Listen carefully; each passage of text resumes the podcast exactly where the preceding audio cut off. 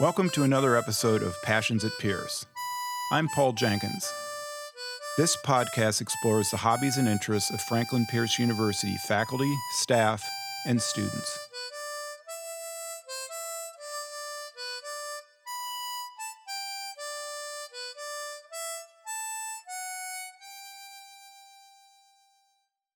My guest today is FPU junior Nevaeh Chansouk. Thanks for joining us today, Nevaeh. Hi there.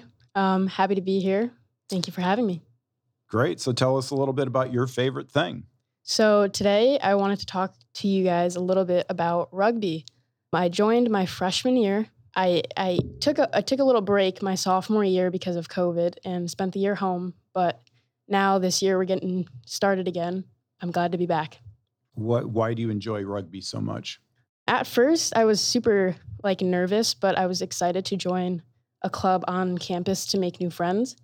And so far it's served me well. So rugby isn't terribly popular in the United States. Was uh, your time at Pierce the first time you played rugby, or did you play it in high school?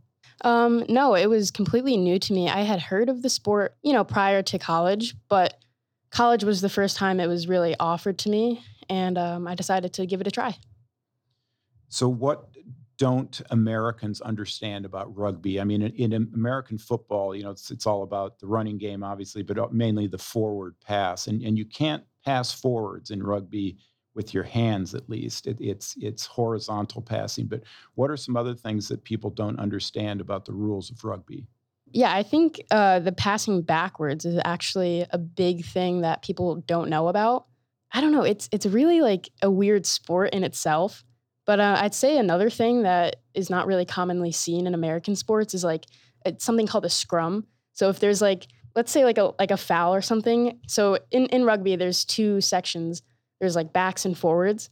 So backs are the people who like run the ball and then forwards are the ones who would like set up these scrums after a foul or like an offsides. It's weird like so the two teams go head to head and like push push against each other fighting for the ball, which is I think it's weird, but um, it's definitely not very common in uh, in American sports.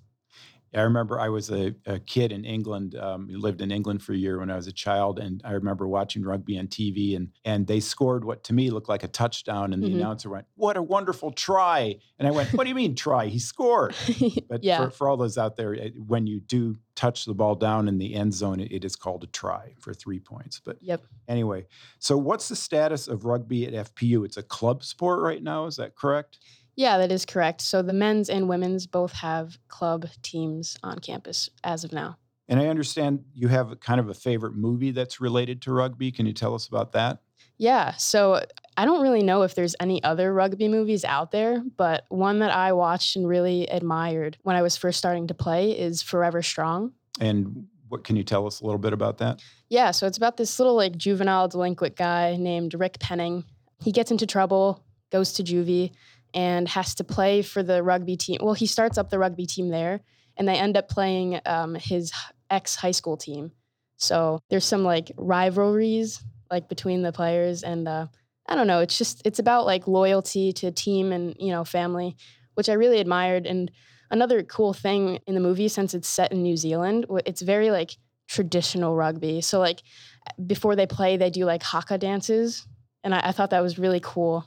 Yeah, New Zealand is a huge rugby nation. The All Blacks, right? Because yep. they all have all black uniforms. Um, but um, yeah, and the haka is a huge part of that. It's it's a you know huge international sport, but I think it's just gaining a footing in America slowly. Yeah, I think it'd be cool to try to make my team do a haka dance, but I, I doubt that would happen. Well, we look forward to seeing that, and uh, we thank Nevaeh for joining us on today's broadcast. Thank you, guys.